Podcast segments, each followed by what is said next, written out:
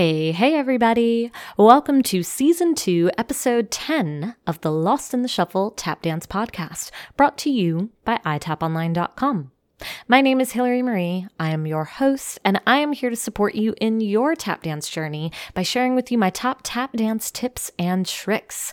Why? Because I love supporting you in your tap dance journey and helping you to be the best tap dancer or tap teacher that you can be. If you are a longtime listener, then welcome back. If you haven't done so already, please leave the podcast a five star rating and a written review. This is a favor that I ask of you for a very specific reason. And the reason that I ask is because it helps put the podcast in front of other passionate tap dancers and tap teachers just like you. So if any episode here has helped you out along your tap dance journey, I want to hear about it, and I would be very appreciative if you would so kindly leave a five star rating and written review.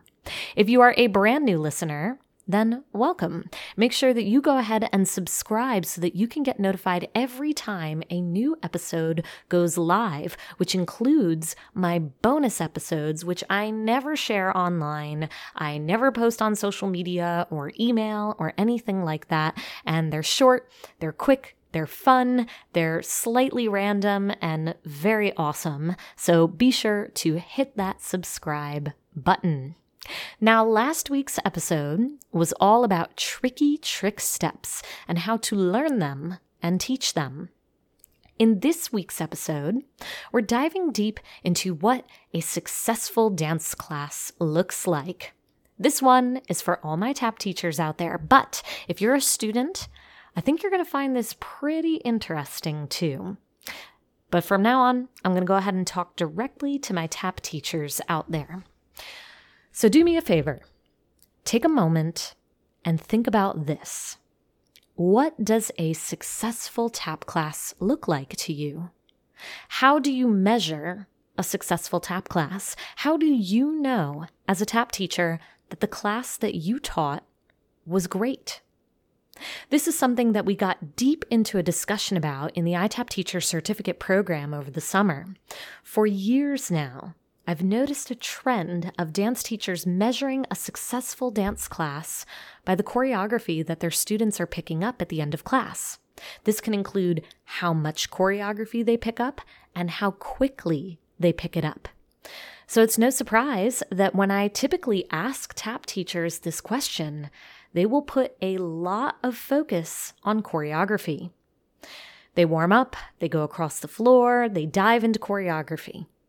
Now we're at a point where many classes are warm up and straight to choreography and then small group performance style filming. This is something that started as an LA commercial dance thing that has found its way into conventions, into competitions, tap festivals, and now even weekly dance studio classes. And there's this major pressure for tap teachers to create killer choreography and have their students pick it up at lightning speed, and that when they do so, that means they taught a good class.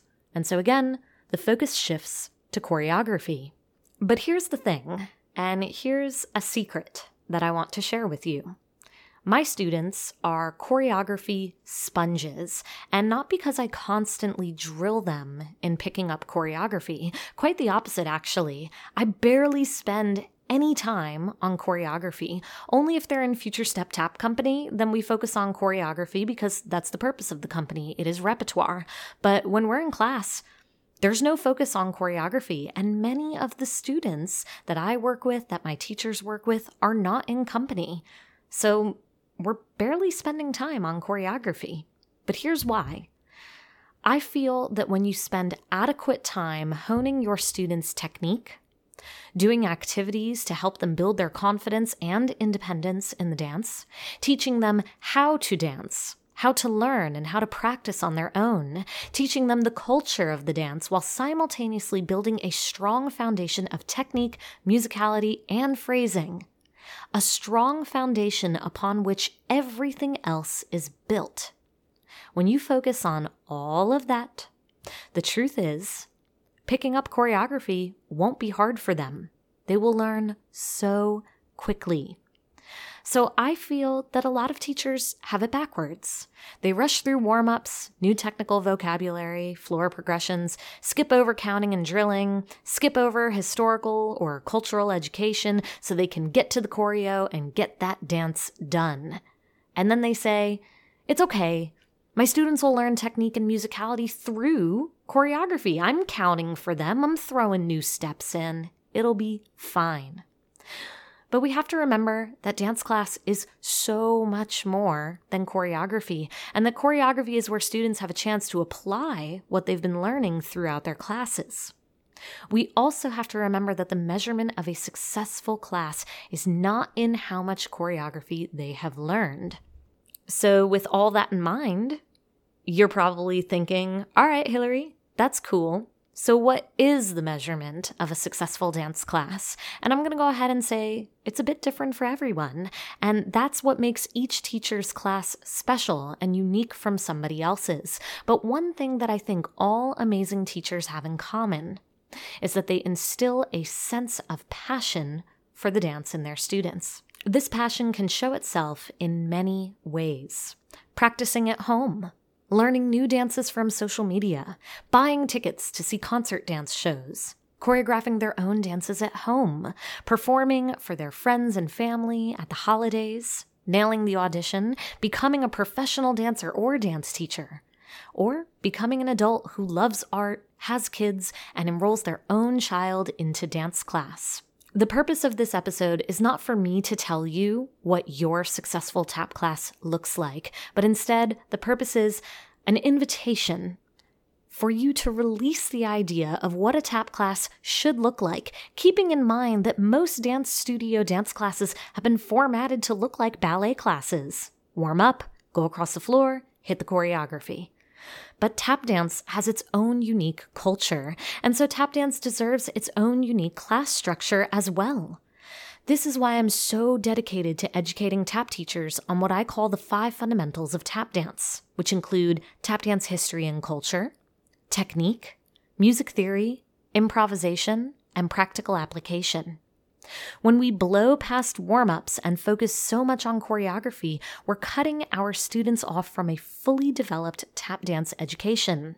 But if we are educating them on the history and culture of the dance, the technical vocabulary, music theory as it applies to tap dance, the art of improvisation, and what I like to call practical application, then what you end up with is a fully developed tap dance education and a very passionate tap dancer who, to be honest, does not have to try very hard to pick up choreography.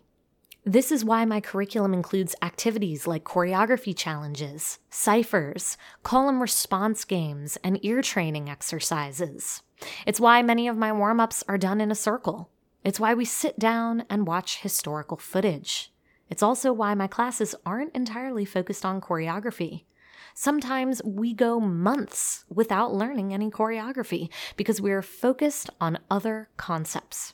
And when the time comes to learn choreography, these dancers are able to learn three minutes of choreo in two to three rehearsals super quick and easy.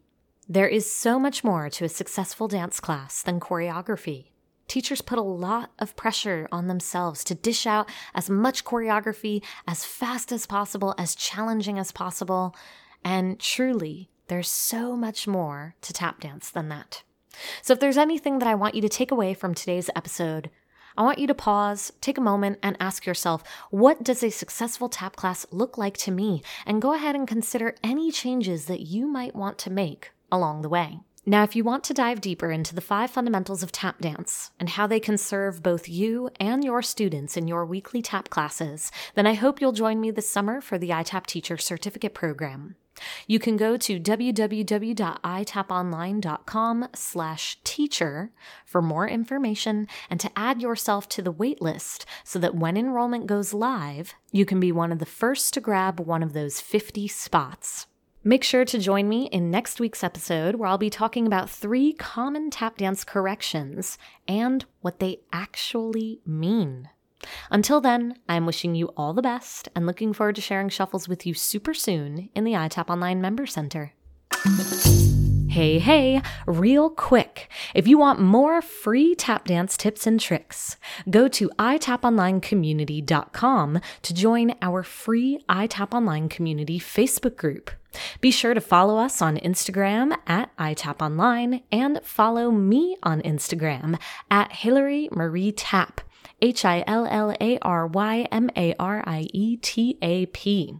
Now, if you're ready to achieve your tap dance goals, whatever those may be, and you want access to my best tap dance content, then head over to itaponline.com slash trial for two free weeks of unlimited access to everything that the iTap Online Member Center has to offer. That is two free weeks of live Zoom classes, Q&A chats, Zoom class replays, all of my courses, which include Tap Dance 101, Historical Choreo, Improve Your Improv, Fast Feet and Phrasing, Rhythm Training for Tap Dancers, and more, and direct access to me for mentorship, guidance, and feedback. Be sure to go to itaponline.com slash trial for two free weeks of unlimited access to the iTap Online Member Center, and you'll have instant access to my best tap dance tips and tricks.